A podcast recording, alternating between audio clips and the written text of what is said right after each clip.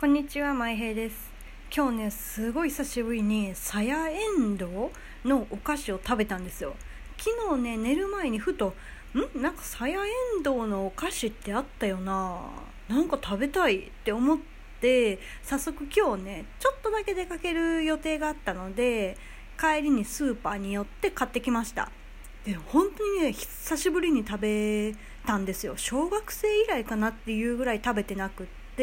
久しぶりに食べたらすごい美味しくって感動しました。こんなに美味しかったっけっていうぐらいこのね塩加減が絶妙で濃すぎず薄すぎず味がしっかりしててで豆の味があって本当に美味しかったです。でこのさやえんどうって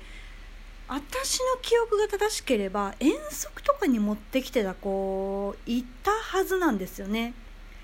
でまあそういうイメージもあってか大きい普通サイズじゃなくってちっちゃい 20g ぐらい 24g かなのやつを買ったんですけどあこれもうちょっと食べれたかなって思いました。